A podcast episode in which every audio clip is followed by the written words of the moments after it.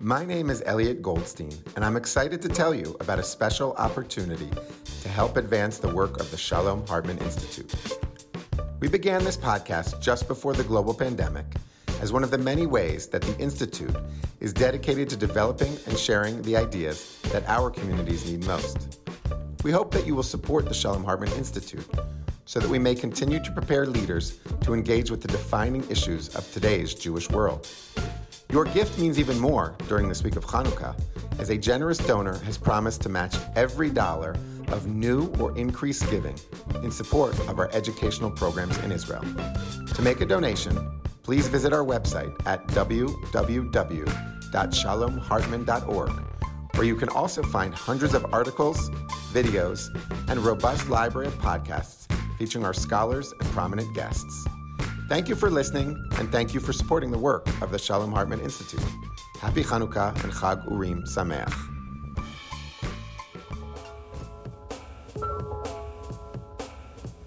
Hi, everyone. Welcome to Identity Crisis, a show about news and ideas from the Shalom Hartman Institute. I'm Yehuda Kurtzer, president of Shalom Hartman Institute North America, and we're recording on December ninth, twenty twenty. Coming off of this contentious U S election, I was reminded of where I was at this time in twenty sixteen around the election of Donald Trump, and in particular reminded of what happened that following weekend. As it happened, a big piece of the work of the Shalom Hartman Institute in North America over the last seven or eight years has been a deep engagement between the Muslim American community and the Jewish community through a program called the Muslim Leadership Initiative, which actually originated in bringing Muslim American leaders to Israel and to encounter a different type of conversation with uh, Jews and the Jewish people about the meaning of the state of Israel and Zionism in particular. It's a controversial program, and we'll talk a little bit about that later on. But it happened to be, you can't really script this, that that weekend, beginning of November twenty sixteen, was scheduled to be the alumni weekend for the Muslim Leadership Initiative. And immediately upon the election of Donald Trump, which I think many of us still in retrospect look back at as having been surprised by, even though it turns out a majority of Americans were not surprised by that, there was a tremendous amount of disruption at the Institute as we said, okay, well, what does the agenda for a Muslim-Jewish conversation look like in the wake of the Trump election? As you may recall, actually, anti-Muslim rhetoric was a feature of the Trump campaign then. It was one of the first things he did when he came into office was the so-called Muslim ban. And so it was clearly a feature, not a bug, of the Trump candidacy. And I remember very poignantly that weekend as an incredibly intense and emotional encounter between Jewish leaders and Muslim leaders asking, what does the agenda for Jewish-Muslim relations look like in an America in which that very question, what are our relationships to each other, is now on the table in a totally different way. I'm thrilled today to have two of my longtime conversation partners in the Muslim American community here on Identity Crisis today. Inas Yunus is a writer, commentator, and co-author of the forthcoming children's book, Strangers in Jerusalem. She's a co-founder of the first chapter of Sisterhood of Salaam Shalom in Kansas City and served on the board of the national organization, alumna of the American Muslim Civic Leadership Initiative in Southern California, and many other affiliations. Rabia Chaudhry is an attorney, advocate, and author of the New York Times bestselling book, Adnan's Story, and executive producer of a four-part H B O documentary, The Case Against Adnan Syed. She's a co-producer and co-host of three podcasts, Undisclosed, The forty-fifth, and most recently, Hidden Jinn. And it's worth naming that over three hundred sixty million downloads of Undisclosed, the biggest wrongful conviction podcast in the world, and also a Truman National Security Fellow, a member of the Vanguard Board of Aspen Institute, and a whole host of other civic and national affiliations. I know both Rabia and Inas through our Hartman Muslim Leadership Initiative. And I'm thrilled to have you both here today. First of all, welcome onto the show, Inas and Rabia. Thank you for having us. Hi, thanks for having us, Yehuda.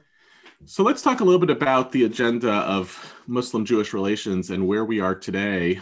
And I think it's useful to look back at where we were three, four years ago and where we might have been had President Trump been reelected. I guess I first want to ask, what do you think has changed over the last three or four years in good directions or in bad directions about the state of our relationship between our two communities? Inas, why don't I start with you? Well, I think the outpouring of support that the Muslim community witnessed specifically with the Muslim ban, we had as many Jews as Muslims turn up in defiance of that, really solidified our relationship. I think there was a piece, and I don't know who wrote it, thanking Trump for bringing the Muslims and Jews together. So bringing Muslims and Jews together is just one of the many unintended consequences of the Trump era. But clearly, the immediate picture became that we needed to fight Islamophobia and anti-Semitism. And the broader picture is for us to address some of the common concerns that we now have as faith minorities. So if anything, it's really solidified our relationship. It is kind of interesting, just using Sisterhood of Salaam Shalom as an example. I think Sisterhood was founded in twenty ten, but between twenty sixteen and twenty seventeen went from forty chapters to one hundred fifty. So something quite dramatic, a sense of urgency kind of emerged of, okay, well, we're going to have to look at this differently. What about you, Rabia? What have you seen in terms of the shift in the Trump era? And where do you think, if we start looking ahead, what of that was the stuff that had to happen in this kind of state of emergency in the Trump era, and what if that's going to actually linger beyond that moment? Yeah, I mean, I think certainly that there has been interfaith engagement between Muslims and Jews kind of in a different way prior to Trump. But post-Trump, I mean, the, the engagement that we started seeing, the collaborations, the conversations between, I would say, Muslim and Jewish organizations and leaders that really you never saw happen in the past began happening. I mean, in the last few years, we have the organization of M J A C, which is the National Muslim Jewish Alliance, and I J M A, another Muslim Jewish Alliance. And it's bringing together organizations like, for example, the A D L and I S N A. These are not organizations that ever really worked together. Basically, there were these litmus tests in our communities. And if you worked with folks across this political kind of line of being pro-Israel, anti-Israel, whatever, it just, it wouldn't fly. But having said that, I do think that while we are seeing our two communities engage in a new way, which has been exciting. There's also, at least I can say, in the Muslim community, been more polarization on this issue at the same time. There has been pushback against this, although I feel like that might diminish over time. And then, of course, under Trump, what we're seeing in terms of like the recognition of Israel by different Arab nations, I mean, like this has sparked some conversation, and that's not something that can really be rolled back once Trump leaves office. I mean, that has happened. That ship has sailed. And so I expect it to continue to sail in that direction. Islamophobia has been on the rise in America since really nine eleven as a huge shift in American consciousness. Let me put it like this. There's this article that I share with both of you. We'll put it in the show notes from Zaid Jilani, arguing Muslims not only survived, but we thrived. He says, Muslims were not nearly as feeble, it turns out, as some corners of progressive discourse would have you believed. When faced with adversity, Muslims dug in our heels and forcefully insisted on our place in the civic fabric of America. But I think more pointedly, he says, Trump is a salesman, tried to sell Islamophobia, it didn't work. And as a result, the community is more resilient today. So tell me a little bit about, first of all, do you buy that story that Islamophobia was not nearly as big or as widespread or as popular as it seemed early on in the Trump era? Was this an overplayed narrative about America being really anti-Muslim? And do you think that we continue on this trajectory? If it turns out, for instance, as seems to be the case with African-Americans and with Latinos, that more of them voted for Trump in twenty twenty than in twenty sixteen, that may turn out to be the case for the Muslim American community too. How are we supposed to understand the kind of state of Islamophobia right now in America? I'm curious personally, how fearful are each of you about what it means to be an American Muslim today? How do you see the American Muslim community kind of in the American discourse? Yeah, you know, I thought the framing of that article was really interesting. And I thought, you know, if I want to take an absurd analogy to the extreme, it's almost like we should be thankful for COVID because it gave us the COVID vaccine. I mean, what you saw in terms of the resilience of American Muslims, I mean, to me, it was not a question of whether or not we are resilient and we belong. It was a matter of kind of propelling us to that next stage. And so two years after Trump was elected, suddenly we saw all kinds of elections with Muslims getting involved on the local level, running for positions on the national level. Obviously, we had a couple of Muslim American women voted into Congress, and that was a direct response to Trump. That was a response to this disease and this fear that we saw America voted for. America voted for what he was selling. So to suggest that Islamophobia was not as big of an issue, no, that was, as you said earlier, that was a feature of his campaign. People wanted that. And, you know, I've been tracking Islamophobia for years. And, you know, after nine eleven was maybe the lowest point in the last twenty years, which is kind of crazy. And every year it got higher and higher. And it got much higher actually in conservative political ranks. I mean, I remember reading a survey. It was before Trump. It was a couple of years before Trump, where like about sixty-eight percent of the Republicans who were polled said that they weren't sure if Muslim Americans should have the right to vote or run for office. And I was shocked because I don't think that kind of sentiment existed when I was growing up in this country. And so it's grown, and Trump knew it, and Trump put his finger on that pulse, and he, he wrote it to the White House. So The fact now that Trump ended up being kind of that alien invasion that united the country, and suddenly everybody who was talking about Islamophobia or racism, institutional racism, or all these other issues that a lot of liberals and progressives, I would say liberals, heard about but didn't really see in their face, Trump put it in their face. He made real what many of us have been saying for a long time. And so that's what, why you see a burgeoning of support on one side of the aisle for Muslims and all the solidarity we saw with the Muslim ban at the airports and stuff, because suddenly people were like, oh my gosh, you know. This is actually a big deal. It actually is a thing. What about you, Inas? I'm sure you've seen also in that outpouring of support, in the growth of these chapters, in all of these various initiatives, a kind of growing awareness by people who may not even have known themselves as harboring anti-Muslim views, that they're beginning to process that. Do you think that there's a kind of tide turning in some significant way?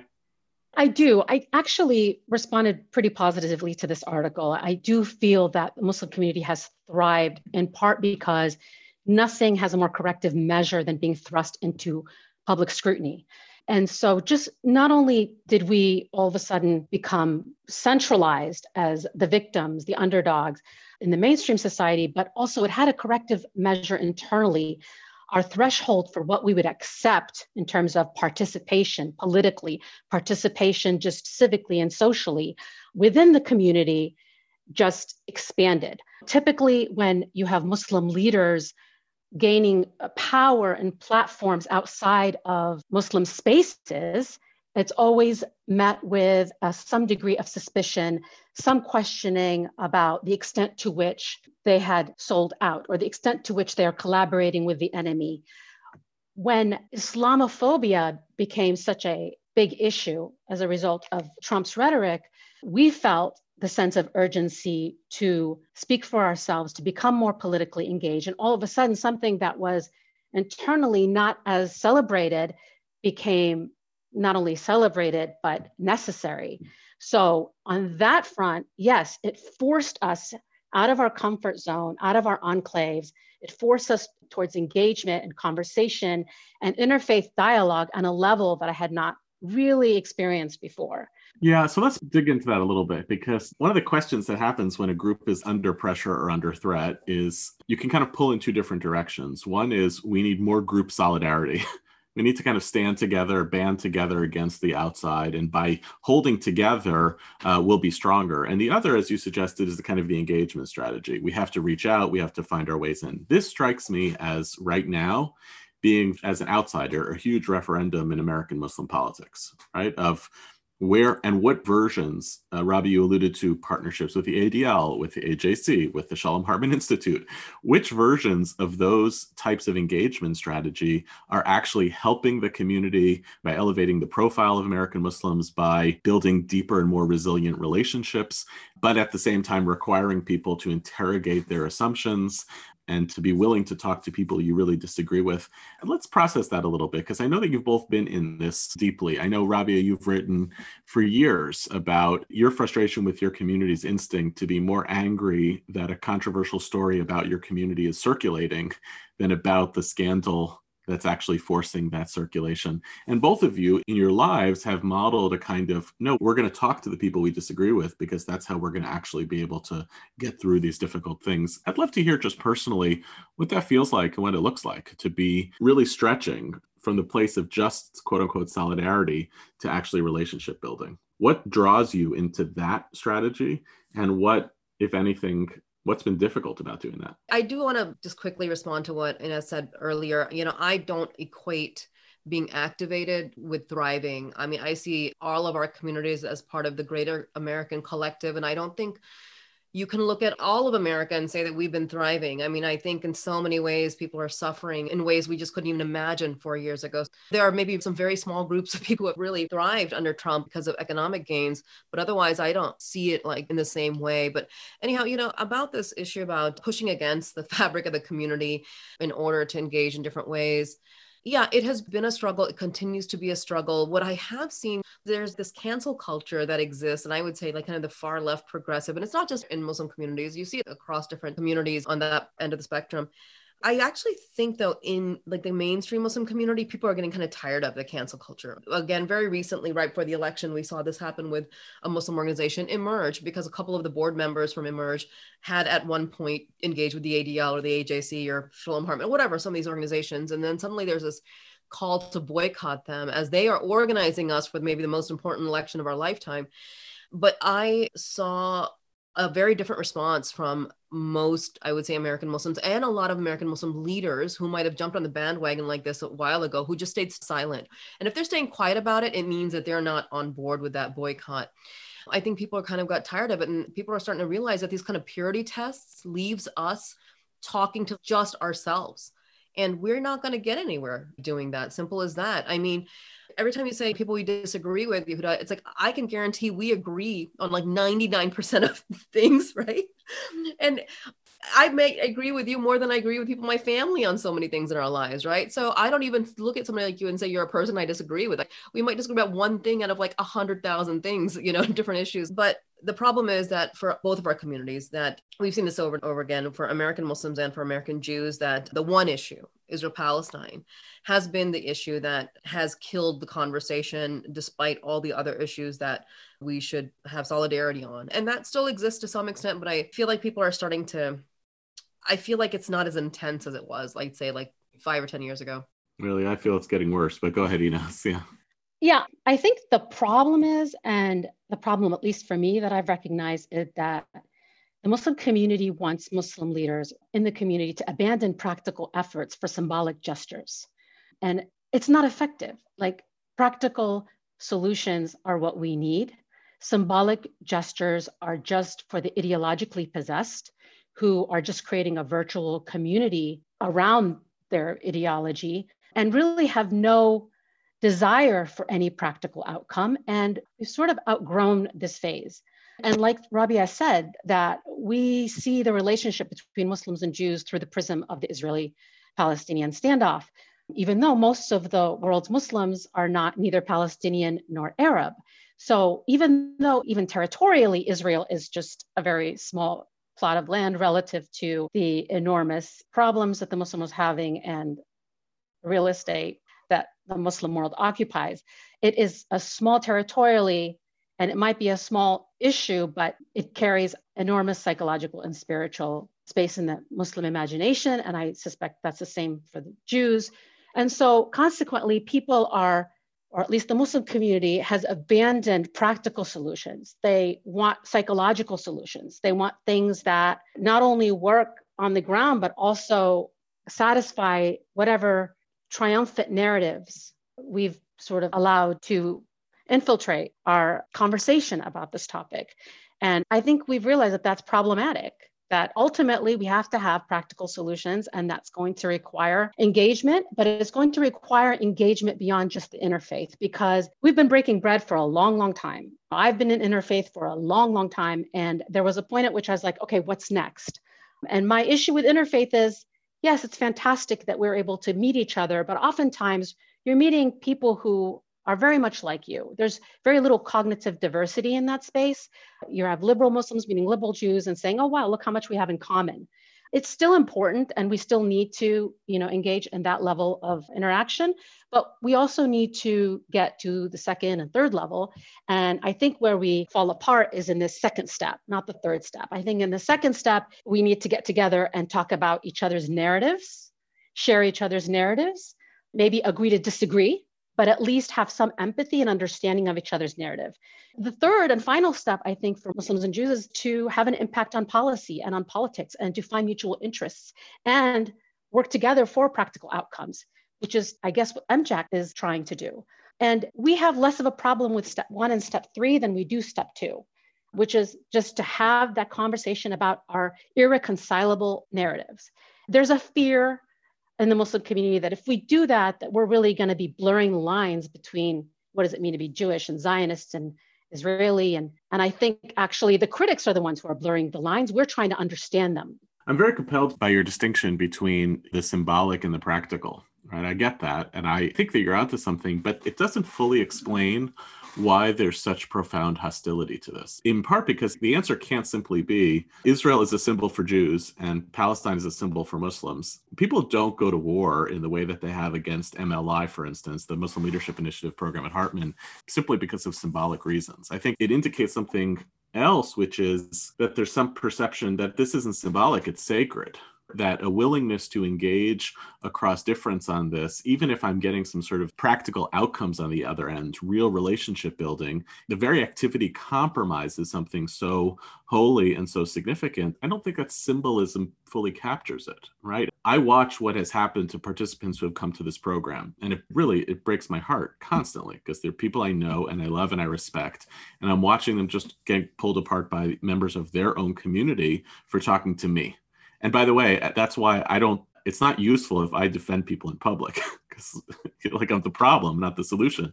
But that can't simply be because it's a violation of something symbolic or totemic. It does seem like it has to involve something much more sacred, and it produces this anti-normalization. It's not just I can't engage with you. The very engagement with you compromises something very deep.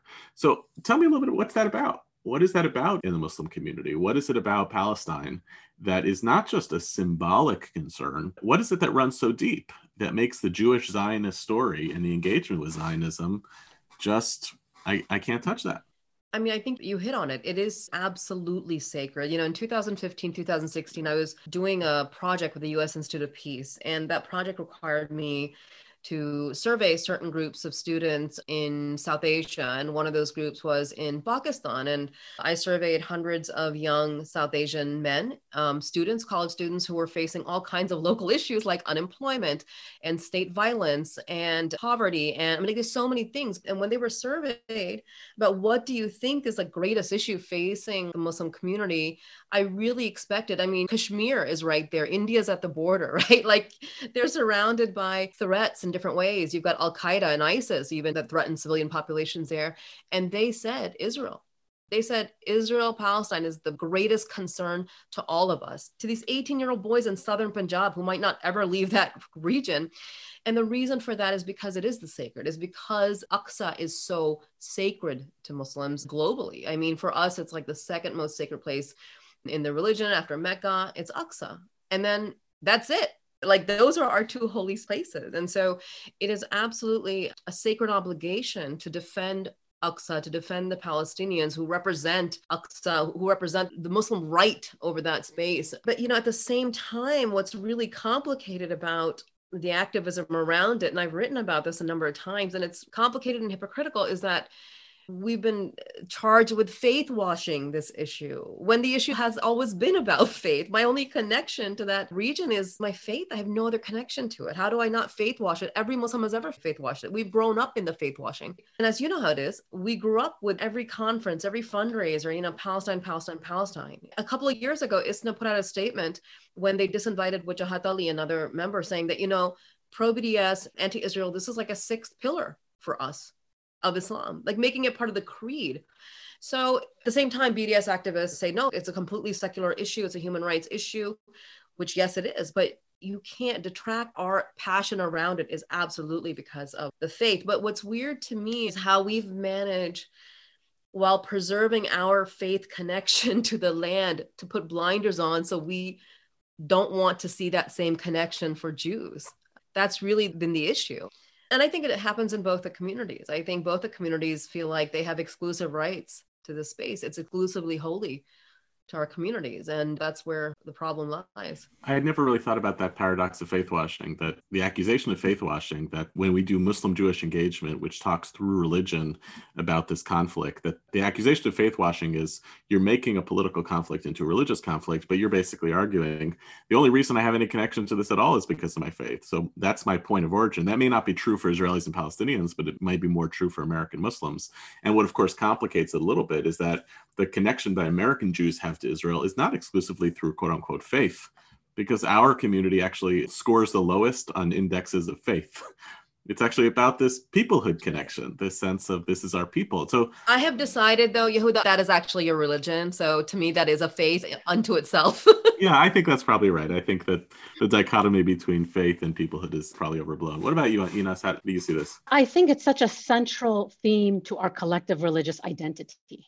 And I think there's some anxiety about compromising, compromising that in any way, or looking at it through any other lens than all or nothing, because it is so central to identity as Muslims. And as Muslims, we are going through an identity crisis in some ways, theologically, politically, socially, civically. We're going through so much upheaval that this issue, I think, acts as a sort of unifying energy within the Muslim community. And of course, it's all about the religious element, because you take that out, then again, the question becomes, why does this space occupy so much time and energy in the Muslim conscience when we have so many other conflicts going on? And it's because of the religious and the sacred and our attachment to that. You know, one of the criticisms I've seen, not even a criticism, I almost kind of see it as like this painful cry. I've seen this on and off over the last five, six years since M L I began, is people saying that, you know, there's already so much that divides the Muslim community. This was the one thing we all had solidarity on. And now that's gone too. You guys took it away. M L I took it away. And I think that's why it's been a great source of pain for a lot of people. That was the one thing we all thought we could agree on. But the crazy thing is we kind of all still agree on like the foundation of what we hope the outcome is on these issues. Just the methodology is what we differ on. And also, isn't that a mythology too? I mean, it's probably not true that this was the only issue that was so divisive in the Muslim American community. It was just probably the place where people could park their divisions. And there are huge political Political divide. There are racial divides, which I've learned from M L I. No, no, no, but that's what I'm saying. That's exactly right, is that we had all these different divides, but this was the one issue that didn't divide us. It was the non-negotiable. Right. It was non-negotiable. The line that I'm not anti-Semitic, but I'm anti-Zionist, that was absolutely thoroughly accepted, acceptable, taught to us. You know, that's what we believed. And no matter what the racial background, the socioeconomic status, people really felt that we are all on the same page there. That you do not engage Zionist or Zionism in any way. You do not normalize, because there's so much other stuff that already divides us. So I think for all practical purposes, that was true in us. Wouldn't you say that? I would say before M L I, that was very true. And actually maybe M L I was more of an organized thing. I'm sure it was true in smaller ways too. I mean, well before M L I, there were Muslim organizations, and like there were Muslim schools I know that worked with the A D L. A D L would provide training, and other like local Muslim organization that would work with the A J C, but it just wasn't an ongoing program that was announced and formalized. It was kind of like informal relations. And you could basically segment out the pieces of A D L and A J C in which they were pro-Israel or Zionist organizations and say, well, we're not coming in through the front door. M L I was, we're going to come in through the front door. And I think that was one of the things that was so powerful about those conversations, continues to be, is we're not doing Judaism or Islam one oh one. You know, read some books.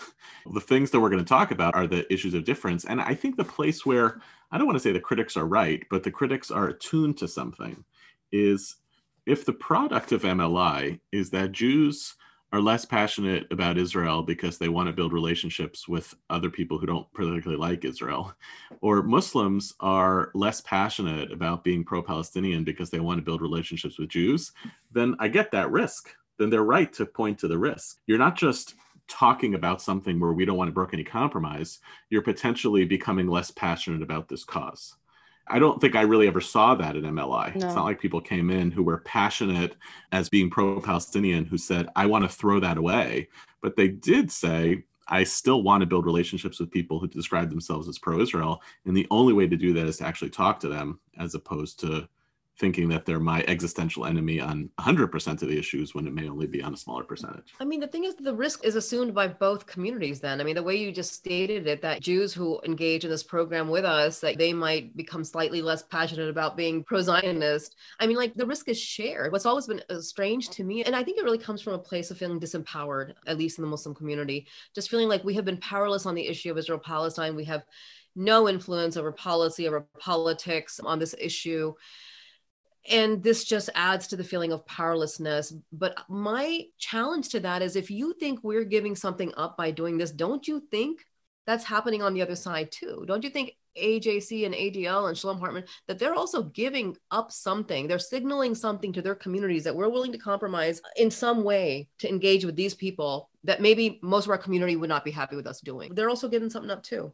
I don't know why it's not seen like that. I think also this is one of the issues that fanaticism was welcomed, not just within the Muslim community, but like outside the Muslim community, being fanatical about this issue was celebrated. And there was like no degrees of separation at some point. I remember like being criticized for buying Starbucks because I'm supporting Howard Schultz, who's a Zionist who supports Israel. So the degrees of separation are obliterated when it comes to this issue. I mean, if I buy Starbucks, it's as good as me hurting a Palestinian, shooting a Palestinian. Like that's the equation that was being sort of put in our heads. So to actually sit and engage in dialogue, well, you've just removed the degrees of separation. Now you're like practically complicit in the worst crimes that the Israeli government has committed against Palestinians. So I think that's part of why people are so incensed in some ways, is because they don't make a distinction between an action and, and the consequence. Right. If buying Sabra hummus was problematic, then oh my God, yeah. What have we done? What have we done? Yeah. I mean, this in the last month, I think somebody tweeted at me that I have Palestinian blood on my hands. I mean, it's absurd, you know? Yeah, it's yeah. absurd. To make that sort of correlation is just, it's it's part of the reason you see so much venom. So two things are on our docket as we go forward. On one hand, Trump being out of office takes away this big symbolic presence in terms of anti-Muslim rhetoric, ostensibly. By removing that, two things could happen. One is, okay, well, we don't have to worry about this anymore. And the other is that some of the stuff that's been burgeoning below the surface, and certainly the tensions between the progressive wing of the Democratic Party and the less progressive wing of Democratic parties, are now materializing because they don't have a shared enemy in Trump. These same battles that took place within M L I reflect those dynamics. I got to tell you, I'm still pretty nervous about the resiliency of these relationships between Muslims and Jews, even in a post-Trump era. I'm quite nervous about it because, like, we'll stand together when there's a mosque shooting, God forbid, and you'll stand with us when there's a synagogue shooting, God forbid, and we'll show up at airports together to protest the Muslim ban. Absent that, I'm nervous that these worldviews start to push against each other about how Muslim-Jewish relationships should actually happen. When you don't have an emergency to respond to, it creates a very different type of pressure. So what do you think we need to do to really continue to build muscle, to build resiliency in these relationships? There's still going to be things that happen in Israel-Palestine that are going to trigger animosity on different sectors of our community. What do you think we need to do now, do differently, do more of, absent the quote-unquote common enemy theory of making this work? I think the ball's already started rolling and there's no going back. I mean, Muslim-Jewish relations was inevitable. The only thing that Trump did is it sort of accelerated what was going to happen anyway. We are natural allies and we have common interests. I think what needs to happen now is that we have to move beyond the just the interfaith and the breaking the bread and the contact theory and all that, and, and start having conversations around narrative and ultimately conversations about mutual interests and influence in public policy and politics. So I feel like we're on the right trajectory. I'm not as nervous as you are. I think if anything, people have discovered how valuable these relationships are and how necessary and indispensable. There's no going back now. Yeah, I don't really share actually your concern either, Yehuda. And the reason is that Trump is just a symbol of a much bigger problem in this country. He's a symbol of this white supremacy, white nationalism that has been bubbling under the surface for a very long time. And he just popped through the surface, basically. That's not going away anytime. I mean, there will be another Trump and he'll be smarter than this one, but he will stand for the same kinds of principles. And I think the A D L, like the Southern Poverty Law Center, they've been tracking the growth in white supremacist movements for years. And we have seen especially an exponential growth since Obama was elected. So I don't think the organizations and leaders in our communities are suddenly going to be like, oh, it's like saying that, oh, we have a black president, there's no more racism anymore. What's happened now, in fact, I think, is that people who didn't see the problem in their face now suddenly recognize what a big problem they are, how threatened our communities, how close we are. All of us are to the edge. I think many of us are coming out of these last four years realizing that democracy is not as safe as we thought it was, that our religious rights and our religious communities are not as safe as maybe we thought they were. And we have a lot of work to do to make it safe for our kids and future generations, because I'm afraid for the next Trump. It's going to happen. there's a segment of the G O P that has tapped into this power, this whatever, this resentment, whatever it is. And it's against both of our communities. You cannot forget the Jews will not replace us. Those images that we saw, I couldn't imagine seeing that ten, fifteen years ago. So I think there's going to be, unfortunately, because all that is not going away in some ways, that we realize we have to stick together on these issues. And when things bubble up in Israel-Palestine, as they will, how are we supposed to have an impact anywhere around the world if we can't even have an impact to protect ourselves here? If I'm not protected here, I'm not going to be able to do anything for anybody overseas anyway. So I think we really have to start focusing on making America safe for all of us. Yeah. And remember, one of the lines we've used a lot in M L I is that there's a unique possibility for a kind of reconciliation between Jews and Muslims, or conciliation between Jews and Muslims in America in ways that aren't really possible anywhere else in the world. And that creates a sense of urgency on all of us uh, to take responsibility for that. So thank you both for being on the show this week. Rabia Chaudhry and Inas Yunus, thanks for joining us. And thanks to all of you for listening to our show. Identity Crisis is a product of the Shalom Hartman Institute. It was produced this week by David C. Kalman and edited by Alex Dillon, with support as well from Miriam Miller. Our music is provided by So Called. To learn more about the Shalom Hartman Institute, visit us online, shalom hartman dot org. We'd love to know what you think about the show. You can rate and review us on iTunes to help more people find it. And you can write to us as well at identity crisis at shalom hartman dot org. You can subscribe to our show in the Apple Podcast app, Spotify, SoundCloud, Audible, and everywhere else podcasts are available. See you next week, and thanks for listening.